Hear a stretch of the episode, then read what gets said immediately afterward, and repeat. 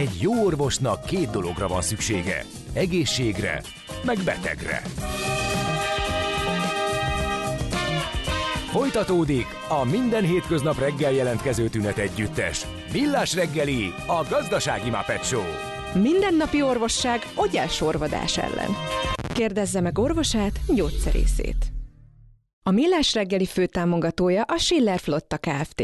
Schiller Flotta is rendtakár. A mobilitási megoldások szakértője a Schiller Autó tagja. Autók szeretettel. A műsor támogatója a CIP Bank, az online kisvállalkozói hitelajánlat készítő felület szolgáltatója.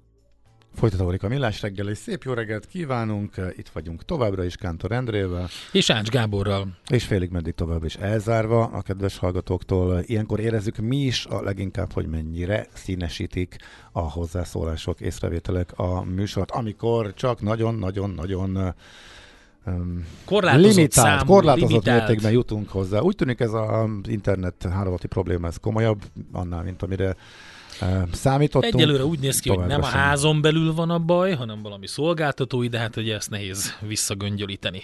Úgyhogy egyelőre sajnos a streaming felületeken nem, hallgat, nem tudjátok hallgatni a műsort, majd hallgassátok vissza.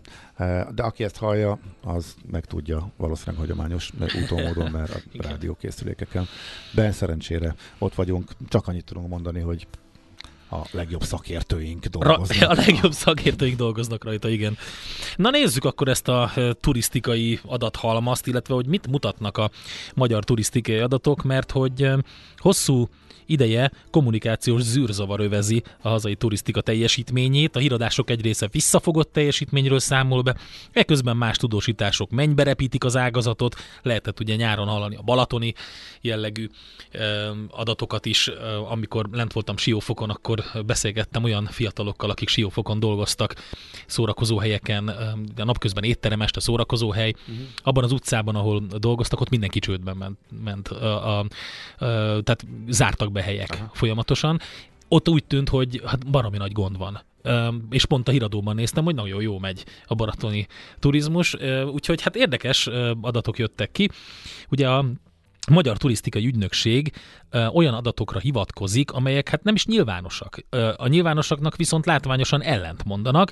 Hát ez azért pikáns, mert hogy a, az MTÜ nem csak egy kormányügynökség, hanem adatgazda is.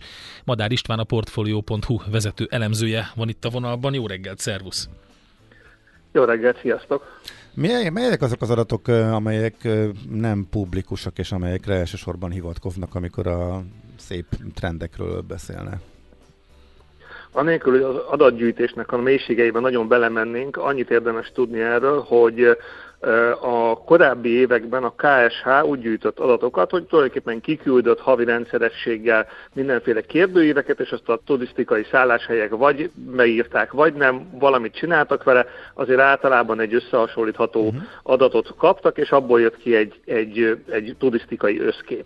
Aztán 2019-ben jött ez az NTAC nevű rendszer, ugye ez a Nemzeti Turisztikai Adatszolgáltatás, ami egy elektronikus rendszer, teljes körülbe adatokat ígért, és annyira jobbnak bizonyult, vagy szélesebb körülnek bizonyult a, a KSH adatainál, hogy a KSH 2022-től le is cserélte ezt az adatot, a saját adat, adatgyűjtését erre az NTAC-os rendszerre. Igen ám, de így most az történt, hogy 2000 2022-től vannak ilyen új típusú adatok, meg 2022 előtt vannak régi típusú adatok, ezek korlátozottan összehasonlíthatók, uh-huh. ráadásul ugye a, a régi rendszerben a magánszálláshelyek nincsenek is benne. Az Aha. körülbelül a teljes turisztikai forgalom egyharmadát adja. Ezzel nem lenne semmi baj, mindenféle óvatossággal lehetne azért mindenféle viszonylag ö, ö, objektív képet adni a turizmustól.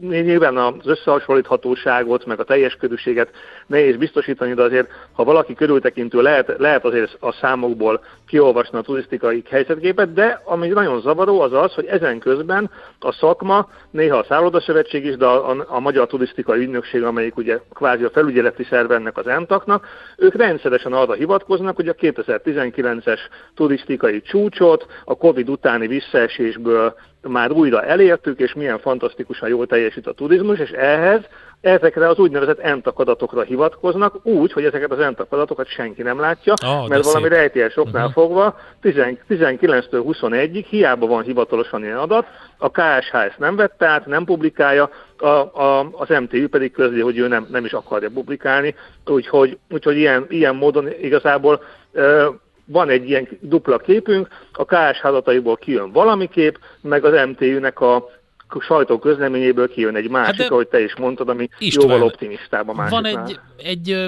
idegenforgalmi adó, amit gyakorlatilag még akkor is be kell fizetni Balatonnál például, hogyha az ember nem első szálló rokont látogat meg. Hát abból nem lehet leszűrni például, hogy, vagy nem mutathat rá. Tehát azért van több adat. Vagy az, hogy milyen volt a forgalma a vendéglátóhelyeknek.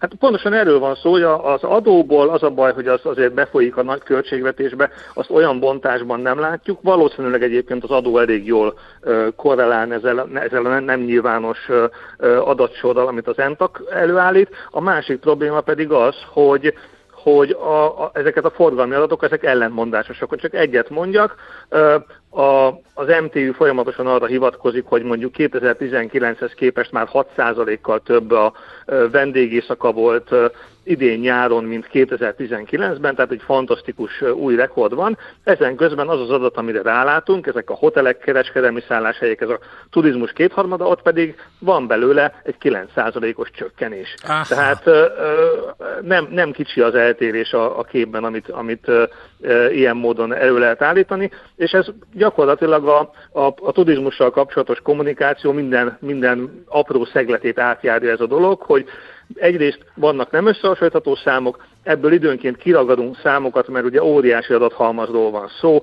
lehet külföldit nézni, belföldit, szállodákat, panziókat, ö, magánszálláshelyeket, ö, és ö, emiatt mindig lehet kiragadni jó adatokat. Ilyen, ilyen tipikus példa volt mondjuk a, a, az atlétikai VB, aminél érezhető volt, hogy a szakma mindenáron be akarja bizonyítani, hogy ez a egész a magyar turizmusnak egy olyan fellendülést ad, amit rég láttunk, aztán ez, erre vonatkozóan mindenféle plastikus idézetek el is hangoztak, hogy 120%-ból nőtt óceániából a, a vendégészakák száma, aztán közben ránézel az adatokra, és látod, hogy igazából augusztus Jött az egy. egy kisebb növekedést is hozott, mint mondjuk június vagy július. Jött Tehát, valaki, hogy, így- egy hogy így- ember jött ócár. Tehát oké, okay, statisztika az tud így torzítani rendben. Tehát ugye volumen, vagy pedig érték, az, az teljesen más. Mhm. Szerinted melyik az az adat, amiből a leginkább kiszűrhető mindenféle ilyenfajta hát mondjuk mahinációnak, ami talán leghitelesebb képet adhatja a turizmusról így, hogy volt mondjuk, hát nevezzük akkor ezt módszertanváltásnak, mondjuk a szálláshely ilyen eltöltött Ennyire aranyos vagy, hogy módszertanváltásnak nevezed? Hát, hát amúgy idézőjelben, igen. Oké. Okay. Tehát, hogy akkor mégis mi az, ami talán leginkább lefedi a valóságot? Jó, el is elmondom, anny- annyiban hadd vigyem meg a dolgot, hogy szerintem egyébként, ha ez a rendszer úgy működne, hogy mindenki jó indulaton akarná értelmezni az adatokat, tehát legalább az adatgazdák, a KSH és a Magyar Turisztikai Ügynökség ezen adatok alapján objektivitásra törekvő képet akarna adni, akkor szerintem lehetne. Tehát szerintem ez nem rossz, hogy történt egy ilyen, egy ilyen váltás a módszertanban, mert az új adatok elvileg pontosabbak lehetnének. Ö, a- Ami, ami viszont a, a, valóban lehet, mond, a beszélgetés elején is mondtam, hogy lehet erről szerintem értelmesen és, ö, és árnyaltan beszélni.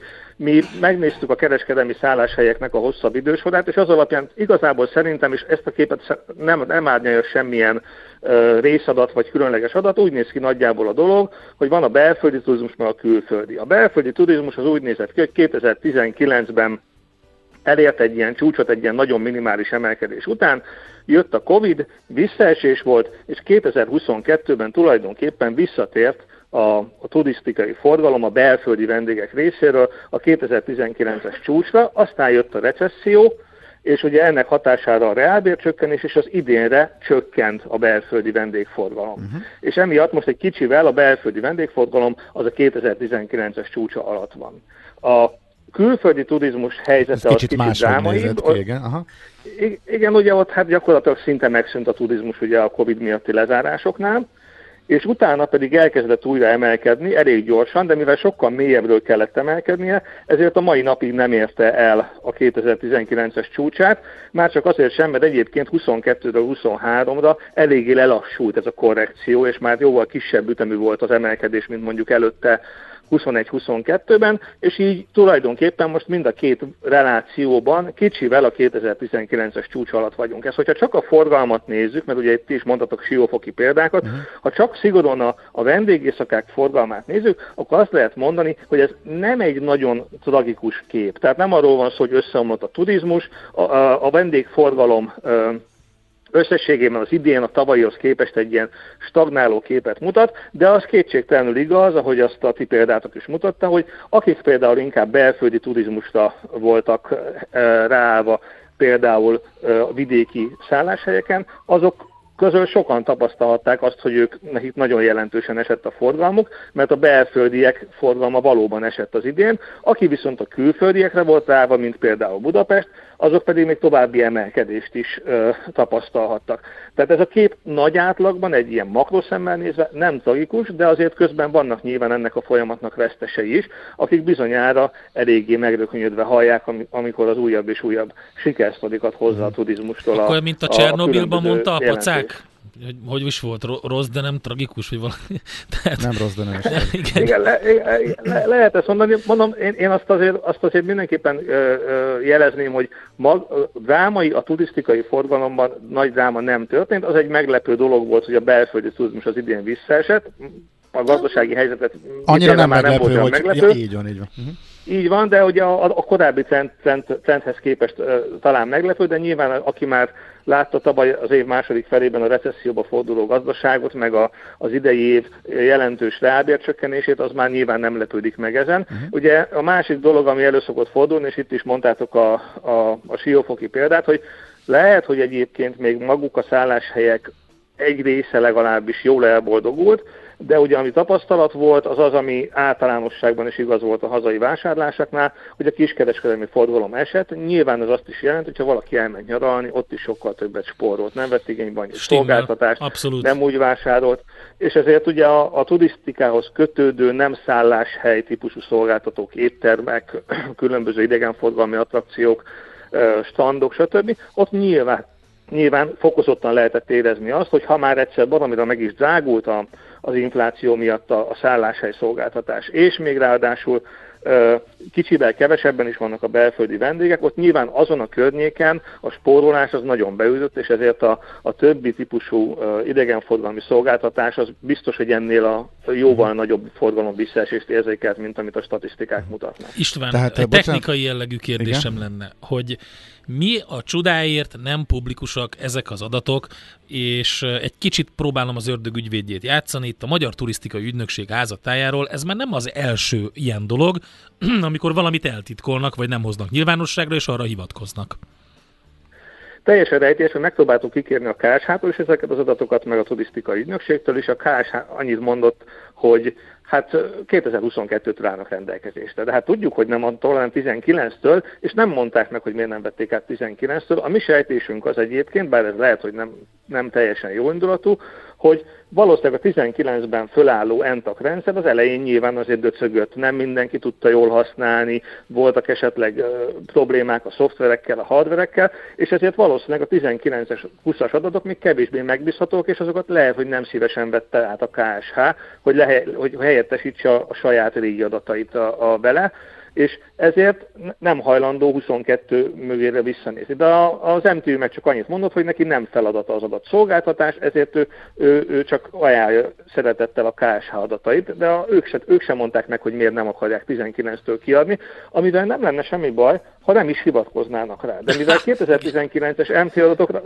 adatokra hivatkoznak, ez azt jelenti, hogy Valószínű, hogy azok az adatok nagyon alacsonyak, és ezért nagyon szép emelkedéseket tudnak róla mondani, csak valószínűleg az, az adat még nem elég jó adatminőség uh-huh. ahhoz, hogy, hogy, hogy, ez, hogy, ez, hogy, ez, hogy erre igazából rendesen lehessen hivatkozni. És hogy eh, engedjetek meg egy gondolatot, mert eh, ugye ez nagyon ilyen statisztikai, módszertani dolog, miért érdekes ez annyira. Eh, ugye szerintem ennek azért a tanulsága az, hogy ez a statisztikával nem, nem állt óvatosan bánni. Hogyha azoknak a közzététele és az interpretálása, az nem üt meg egy elvált szakmai szintet, akkor előbb-utóbb súlyos hitelességvesztéshez vezethet. És a hiteltelenné váló statisztika az nagyon súlyos társadalmi vesztesség, mert eltűnik a beszélgetések közös alapja, szakmai viták, kiindulási alapja, súlyosan romlana az országban zajló folyamatokkal kapcsolatos tisztánlátás, és ugye rossz gazdasági vagy akár gazdaságpolitikai döntésekhez is vezethet.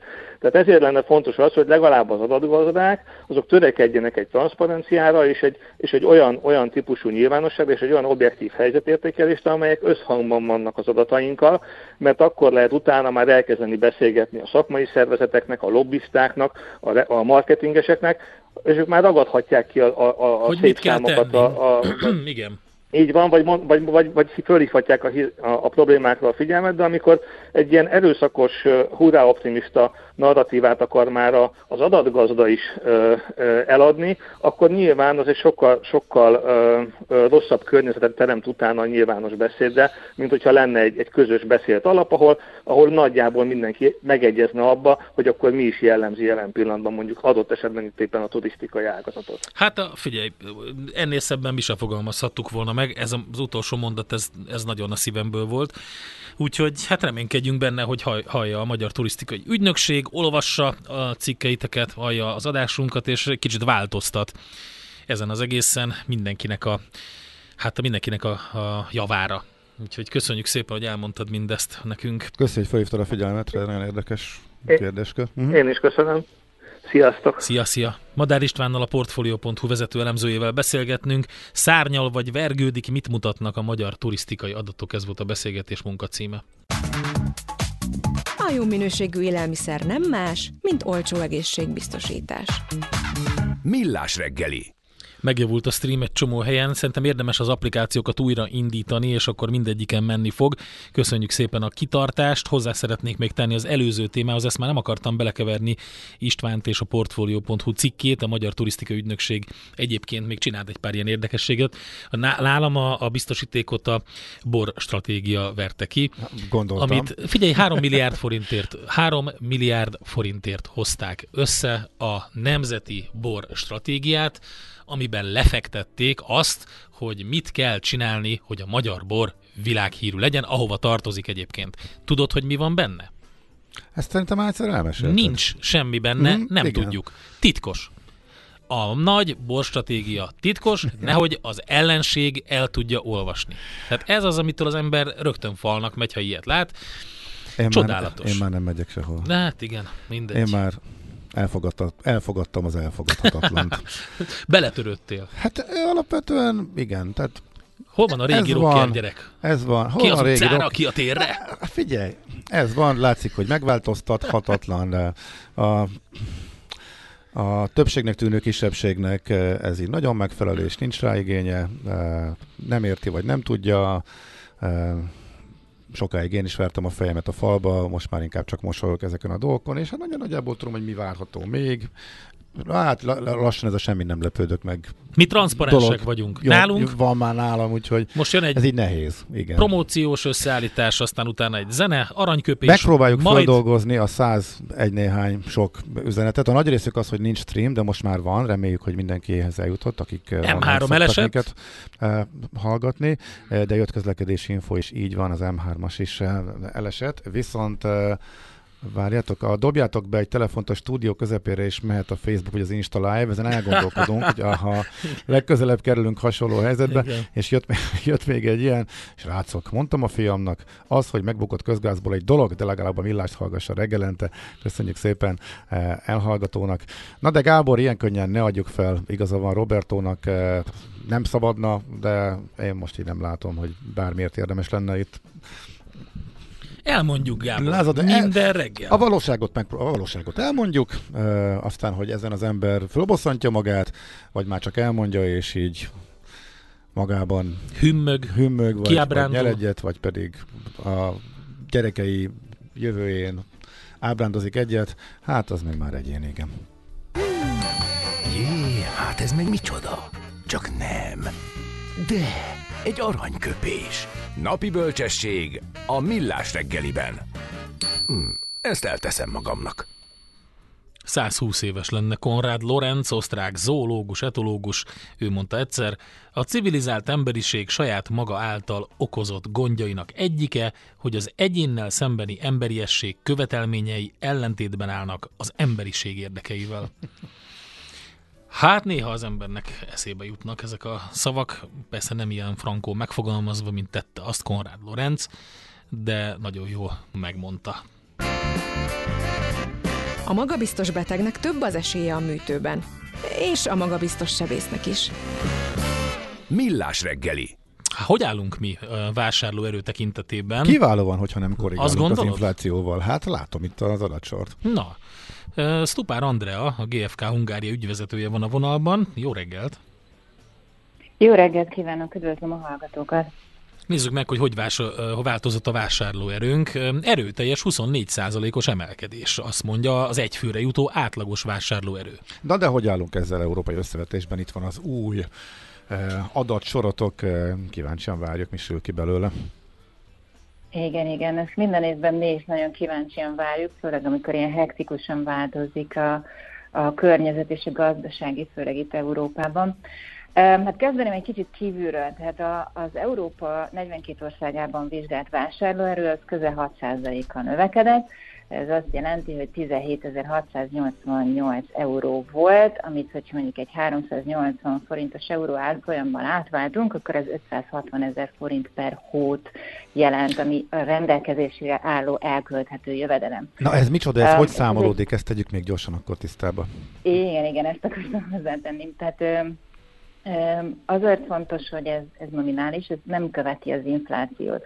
Jövedelem statisztikákon és egyéb más statisztikai adatokon alapul, tehát ugyanúgy mi is vásárolunk navadatbázisokat, és hát a környező országokból is ezt megcsinálják a, a környező országokban lévő kutatók.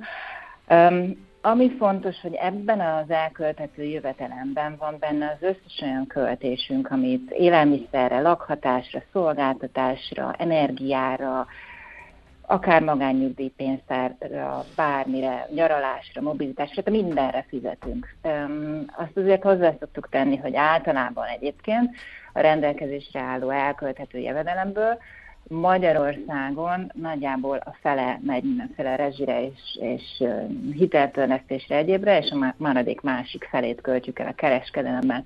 Ez azért országonként más és más. Tehát mondjuk egy magasabb vásárlóerővel rendelkező országban a kereskedelmi vásárlóerő az, az, az nem, nem 50% az összes elkölthető jövedelemnek. Na, de térjünk vissza Magyarországra. Uh-huh. Tehát Még ez egy jó átlagnak, ez egész jó, tehát egy, egy jó átlag. Hát igen, az 560 ezer forint per hó, szerintem itt Magyarországon is egy szép átlag lenne, de hát sajnos mi egy kicsit kevesebből gazdálkodunk. 10.834 euró a magyarországi átlagos vásárlóerő, vásárlóerő bocsánat.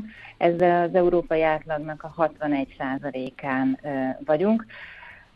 Viszont a növekedés az, az nagy, nagy volt, 24 os de szemben az európai közel 6% os növekedéssel, viszont azt is tudjuk, hogy azért nálunk volt, vagy még mindig van egy elég magas fokú infláció, főleg, hogyha mondjuk egy élelmiszerinflációt is mellé teszünk, ami az egy, egy, elmúlt egy évben uh, itt a, a lakosság megére, megérzett a bőrén, azért ez 40% is volt uh, egyes esetekben, tehát most nem a havi, havi változásokat nézem, hanem hogy amblok az éves szintű változást. Um, szóval egy közel um, 343 ezer forint per hó, ami a magyarországi lakosság átlagának a rendelkezésére uh-huh. áll per hó. Ez mondjuk hogy néz ki akkor az uh, európai 100% az átlaghoz viszonyítva, és hanyadik helyre legendő az európai listán? Um, mint mondtam, ez, ez az átlagnak a 61 a és az viszont egy pozitív hír, hogy egyet előre léptünk, tehát évekig a 30. helyen voltunk a 42-es rangsorban, viszont most már csak a 29-ek, tehát egyel javítottunk a pozíciónkon. Kit sikerült megelőzni? hát a sorrend többeknél is változott. Azt, azt kell mondjam, hogy itt Horvátország volt, aki, akit most egy kicsit mozgolódott. illetve azt is elmondhatom, hogy velünk együtt a csehek és a lengyelek is előrébb kerültek egy picivel, Viszont ami furcsa, és az elmúlt években nagyon figyeltük azt, hogy Románia hogy jön föl, most Románia viszont visszacsúszott egy helyjel, tehát ez egy, ez egy meglepetés volt számomra is. Viszont ami, ami egy érdekes történet, hogy Budapest és Bukarest vásárló, erője, vásárló ereje azért ö, ö, számomra mindig egy kicsit meglepetés, mert hogy a budapesti vásárlóerő az egy picivel ö, alacsonyabb, hogyha az európai átlaghoz nézzük, mint a bukaresti. De, de térjünk vissza a magyar adatokra. Uh-huh. A regionális adatok, sőt, hát a településre lebontott igen, adatok vannak, igen, és ez igen. mindig érdekes, hogy hol a legmagasabb a vásárlóerő Magyarországon. Igen, hát ha a, a vármegyénket nézzük, akkor a, az öt olyan vármegyénk van, Budapesttel együtt is, aki a, a magyarországi átlag felett teljesít. Ez Budapest, Komárom, Esztergom, Fejér, Pest és Veszprém. A top tipsben még bekerült Tolna Vas, Heves, Győrmoson, Sopron és Csongrád család, viszont az ő vásárló erejük már a magyarországi átlaghoz képest egy kicsit alacsonyabb, tehát ilyen 5-10 kal elmarad. Egyébként ezeknek a, a vármegyéknek a sorrendje nem változott a tavalyi évhez képest, tehát ugyanott szerepelnek, ahol eddig is. A top 10 településünk is, hogyha 5000 fő fölött vizsgáljuk, akkor pici helycserék voltak, de nem, nem nagyon változott. Tehát ez Nádudvar, Üröm, Paks és Nagykovácsi. Tavaly Üröm volt, ugye, akkor beszéltünk is róla, de mi van Nádudvar, ami, ami ennyire meglöki ott a vásárlóerőt? Hát ott van azért van a, a nagy gyár. A, a Élelmiszeripari. Kis, nem kicsi. Igen. van. Szerintem ott dolgoznak a nádudvariak 99,9%-a. Igen, ez lehet, és akkor ez elegendő ott a kimagasló nagy szolgáltató, nagy munkáltató van, aki mondjuk jó, jó fizetések is vannak. Aha, Ürönpak Nagykovácsi, aha, és akkor azért a Igen, agglomerációs települések. Megvannak a legalacsonyabbak is, hogy arról nincs publikus lista? Hát a legalacsonyabbakat nem szoktuk így reklámozni úgyhogy ez, ezt nem, uh-huh. nem szeretném így most. Uh-huh. Uh, Jó. Az, uh, Pedig kiábrándító kedv van, úgyhogy abszolút igen? Hát sajnos. Hát kineveztük annak, mert sok volt a rossz hír, de... Rossz hát, hír, ha kiábrándító kedv, akkor mondjunk egy nagyon, nagyon szegény országot. A sereghajtó 42 ország között van Ukrajna, aki szomszédos velünk. Uh-huh. Um, elég nagy a, a, a kontraszt, mert náluk 2478 euró per fő az éves elkölthető jövedelem, ez havi szinten nem teszik ki a 80 ezer forintot, úgyhogy ha már ilyen, ilyen kegyünk van, akkor... 2000 valahány euró, akkor hozzátenném, hát, ak- ugye? akkor hozzátenném az ellenpontként, hogy Liechtenstein, ami az élen áll, az 68 ezer euró, de hogyha a mini államot levesszük Svájcban is majdnem nyaldossa az 50 ezret, ami a kiemelkedő. Igen, ugye, igen. A második helyen. És a... hát Másik szomszédunk pedig Ausztria egyébként a, a 42-es rangsorban a 9-ről 7. helyre hát igen, fel. Igen. Úgyhogy, nem fogjuk utolérni. Kicsit dolgozni kell még az utol, igen, a vásárlóerő utolérésen. Uh-huh. Elég szélsőséges. Uh-huh. Vannak érdekes mozgások egyébként az első uh, tízben is. Ugye Írországnak a folyamatos feltörekvése az, ami évek óta látszik. Mi, mi folyik? Uh, hát hogy pontosan náluk uh, mi történik, uh, azt, azt így én nem tudom megmondani, de az mhm. tény, hogy folyamatosan jönnek föl, és ugyanezzel a lendülettel pedig uh, a Szigetország, tehát Nagy-Britannia pedig folyamatosan kicsit vissza. Uh-huh. Tehát uh, míg ők a hetedikek voltak a rangsorban, most már csak a, a tizedikek. Um, ott egy komoly és Írország pedig a tizedik helyről a hatodik helyre jött föl. Uh-huh, Dánia is feljebb kúszott, az első, első háromnak a hely nem változott. És talán Izland is, igen, igen, ezek a változások. Uh-huh. Hát, és még az egy... azért még... Igen? Bocsánat, az azért még fontos, hogy mondom, 42 országban vizsgáljuk ezt a, ezt a vásárlóerőt, és az átlag ö, fölött lévő országoknak a számossága az az 16. Tehát sokkal több ország van az átlag alatt, mint az átlag felett. és hát itt helyezkedünk el még a uh-huh. most már 29 Tehát a néhány, ki, néhány kiemelten gazdag, kevés ország hát felhúzzák ugye az átlagot az alapvetően. Átlagot, fölfelé. Egy, egy számot hadd emeljek még ki, ami érdekes, ugye azt mondtad, hogy ha a európai átlagot, ha ugye a száznak vesztük, akkor a magyar vásárlóerő az mennyi is volt? 60 67, vagy valami. 61 százalék. 61 csak, 61 százalék, de ha csak Budapestet nézzük, ami kiemelkedően és nem meglepő módon úgymond de tekintetben az élen áll, az már közelíti a 80 -at. Tehát Budapest, ha úgy vesszük, Igen. akkor vásároló tekintetben csak 20 százalékkal van az európai átlagtól lemaradva, és akkor ugye minden igen, igen, ez igen. Uh-huh. Okay. Jó, köszönjük igen, szépen az adatokat. Mi... Igen, parancsolj. Rendben, én is köszönöm.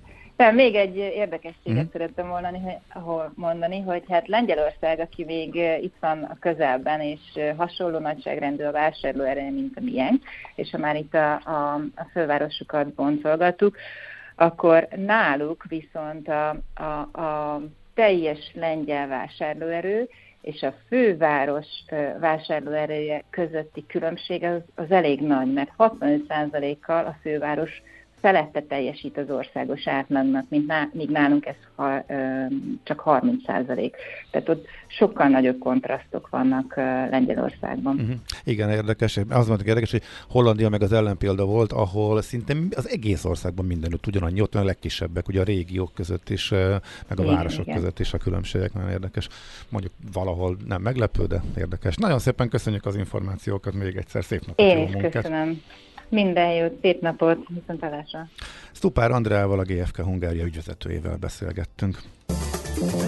Innen oda ennyiért, onnan ide annyiért, majd innen oda ezt és vissza azt emennyiért. Közben bemegyünk oda azokért és átvisszük amoda amannyiért. Mindezt logikusan, hatékonyan. Érted? Ha nem, segítünk. Észjáték. A Millás reggeli logisztikai rovata következik. És a logisztikát ugye az elmúlt hetekben sok különböző oldalról elemeztük, már a zöld flottáktól a mesterséges intelligencia alkalmazásáig. Most azt taglaljuk, hogy milyen módon lehetséges egységesíteni bizonyos folyamatokat, és hogy ez milyen előnyökhöz juttathatja az ügyfeleket, akik úgy döntenek, hogy kiszervezik a logisztikai tevékenységüket. Holdingerni Dulai Andreával beszélgettünk a Raben Trans European Kft.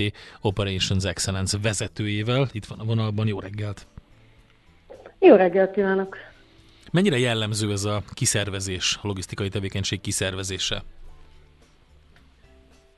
Egyre gyakoribb a logisztikai tevékenység kiszervezése az ügyfelek részéről, hiszen így megkönnyítik a, az életüket, és egy dologgal már sokkal kevésbé kell foglalkozniuk, hiszen jó kezekbe kerül a logisztikai tevékenység.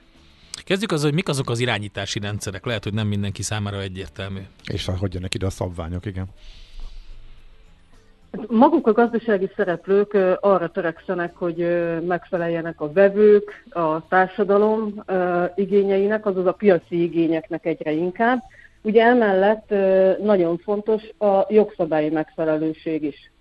Az irányítási rendszerek ebben nyújtanak segítséget, hiszen nagyon sok követelményt, igényt, elvárást és tapasztalatot egységes szerkezetbe, egységes rendszerbe foglalnak, és az irányítási rendszerek által a vállalkozások segítséget kapnak abban, hogy fejleszték a működési kultúrájukat, és a követelményeket egy olyan egységes szerkezetben alkalmazzák, ami nemzetközileg elfogadott. Ugye itt megnevezhetnénk az ISO szabványokat, és ezek a követelmények egységes szerkezetben megbízhatóvá teszik a működést. Itt most melyik típusú irányítási rendszerre kell gondolni? Az összesre? Tehát ilyen a folyamat irányítási rendszer, vagy, vagy, vagy micsoda? Az irányítási rendszerek nagyon sokféle van. Ugye a legáltalánosabb maga az ISO szabványok. Aha. Ez az, ami a leginkább elterjedt. Oké. Okay. Um, hogyha megnézzük azt, hogy hogyha mindezt a logisztikai piacra, szolgáltatásokra vonatkoztatjuk, akkor mi az előnye annak, hogy egy, hogyha egy szolgáltató ISO szabványok sokaságát alkalmazza? Akkor meg kell felelni egy csomó mindennek, különben nem kapja meg a szabványt. Ez, ez így van, ez így van. Uh, ugye maga az, hogy sokaság az relatív, uh, a, akár uh, a logisztikai szektort nézzük, akár a gazdasági szereplőket, leginkább egy-két irányítási rendszer bevezetése az általános. Ritka a piacon az, hogy négy-öt irányítási rendszert alkalmazzon egy vállalat. Maguk az irányítási rendszerek, amit egy megbízó, vagy akár maga a logisztikai szolgáltató is működtet, egy keretet ad arra, hogy a követelményeket egységesen alkalmazza, akár a beszállítói felé is. A folyamatokat standardizáljuk egy szabvány bevezetésével, és ekkor maga az ügyfél is nyer, nem csak maga a szolgáltató. Ezáltal az ügyfél és a szolgáltató is egy nyelvet fognak beszélni. Stimmel. Um, hogyha több irányítási rendszer alkalmazásá mellett döntenek, akkor többféle piaci társadalmi igény fedhető le? Ez így van, ez így van. A legelterjedtebb és a legrégibb irányítási rendszer az az ISO 9001 minőségirányítási rendszer, Ugye itt a termék szolgáltatás minősége van a középpontban. Ugye ez az, amire leginkább az ügyfél, a vevő fókuszál.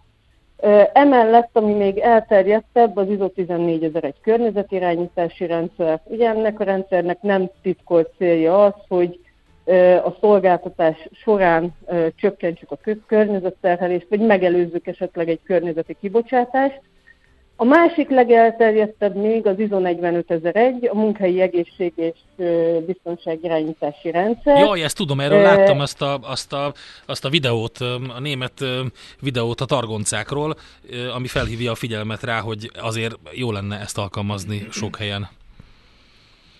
Igen, igen, mert uh, például a, a, amit így említett videót, uh, ugye az is arra fókuszál, hogy megelőzzük a baleseteket, hogy a munkavállalók egy biztonságos munkakörnyezetben tudjanak dolgozni.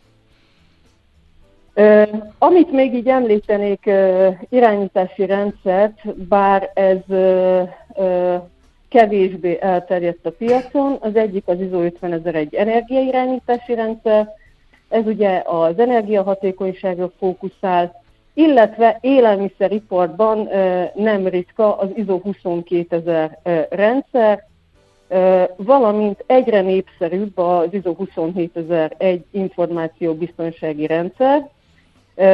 Ez a rendszer segít abban, hogy a vállalatok adatai biztonságban legyenek, megelőzzük a károkat, és ha történik valamilyen támadás, akkor minél előbb helyreálljon a rendszer, minél előbb a szokásos működés biztosítható legyen. Ez mennyire önkéntes vállalás, mennyire kötelező, hogy ezeket mondjuk például egy logisztikai cég alkalmaz ezeket a tanúsítványokat, illetve hát mely, melyik az, ami úgy általában mindenkinél megvan, és mennyi valamit mondjuk az ügyfelek igényei miatt alkalmaznak, ez hogy néz ki?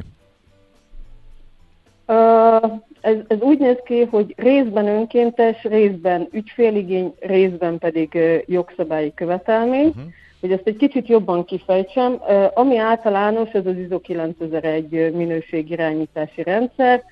Emellé a szolgáltatók beszokták vállalni a környezetirányítási és munkai egészségirányítási rendszert.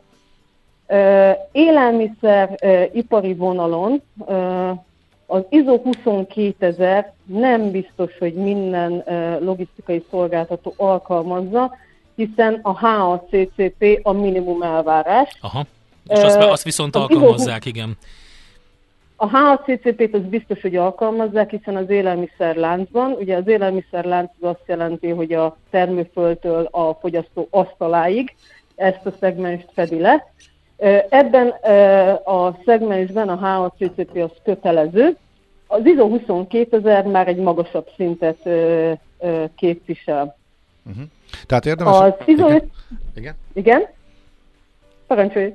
Nem, csak arra lennék még kíváncsi, hogy ez a szolgáltatóról, ha kívülről ránézünk, az sok mindent elmond, hogy hány irányítási rendszere van, illetve hogy ezek közül melyikeket vállalja be. Tehát ugye ez az ügyfélek szempontjából egy fontos, akár döntési szempont a szolgáltatókat illetően? Az a tapasztalatom, hogy egyre inkább fontos, egyre inkább olyan logisztikai szolgáltatót keresnek a partnerek, ami ezeket az irányítási rendszereket alkalmazza, tanúsítványjal rendelkezik, tehát ez tükrözi a cég megbízhatóságát és egy, egy stabil működést. Oké, okay. nagyon szépen köszönjük a beszélgetést. Igen, a érdekes volt egy kicsit belelátni ebbe. Aha. Gondolom a Hapcit és az ISO 9001-et mindenki ismeri, mindig, de a többi az nagyon ha, érdekes még volt. mindig Hapci, örökké Hát én Hapci, Hapci Hapcinak jó. hallottam legtöbbször, hogy így hívják lánykori nevén. Nagyon szépen köszönjük, érdekes információk voltak. Én is köszönöm szépen. Viszont hallásra, szép napot! Holdinger Dulai Andreával, a Raben Trans European Hungary Kft. Operations Excellence vezetőjével beszélgettünk szabványokról, irányítási rendszerekről a logisztikában. Tervezés, szervezés, irányítás, ellenőrzés. Kössük össze a pontokat. Észjáték. A Millás reggeli logisztika rovata hangzott el. Szóval a Kite is Nárudvaron van. Ott igen, van a Kite. Még, tehát így, tehát két akkor nagy, két, két nagy, cég, nagy igen. munkáltatója, relatíve kicsi uh, településen, és akkor így ez hát Nárudvar az jó, jó hasít. Igen, így hát gondolom így Tamás is egész, egész, egész, jó lehet, ugye, a Siemens, illetve bocsánat, a, a, mi volt ott, a Philipsnek a, a gyára volt Tamásiban, mm. ugye abból lett a Lighting, kivált, és most már csak a fénytesteket csinálják, de az igen. is szerintem egy meghatározó szereplő abban a régióban. Igen, érdekes, hogy a település szintű egy lakosra jutó vásárlóerőt ezt hogy meg tudja lökni. Így lett át nádudvar az, az éllovasal is. köszönjük a Hamarosan jövünk, mert mesél a múlt rovatunkban a pontosan száz évvel ezelőtti sörpucsról fogunk beszélni. Vihar a Krigliben, kérem szépen száz évvel ezelőtt, november 8-tól november 9-ig egy estétől kora délutánig zajlott le a Müncheni sörpucs néven ismert sikertelen hatalomátvételi kísérlet Adolf Hitler és Erich Ludendorff vezetésével. Ugye ott a Bajor tartomány ellen próbáltak valamit csinálni, és az volt a tervük, hogy majd innen tovább menetelnek. Igazából nem lett semmi, viszont megalapozta Hitlernek a népszerűségét, úgyhogy a sörpucsról beszélgetünk Katona Csabával.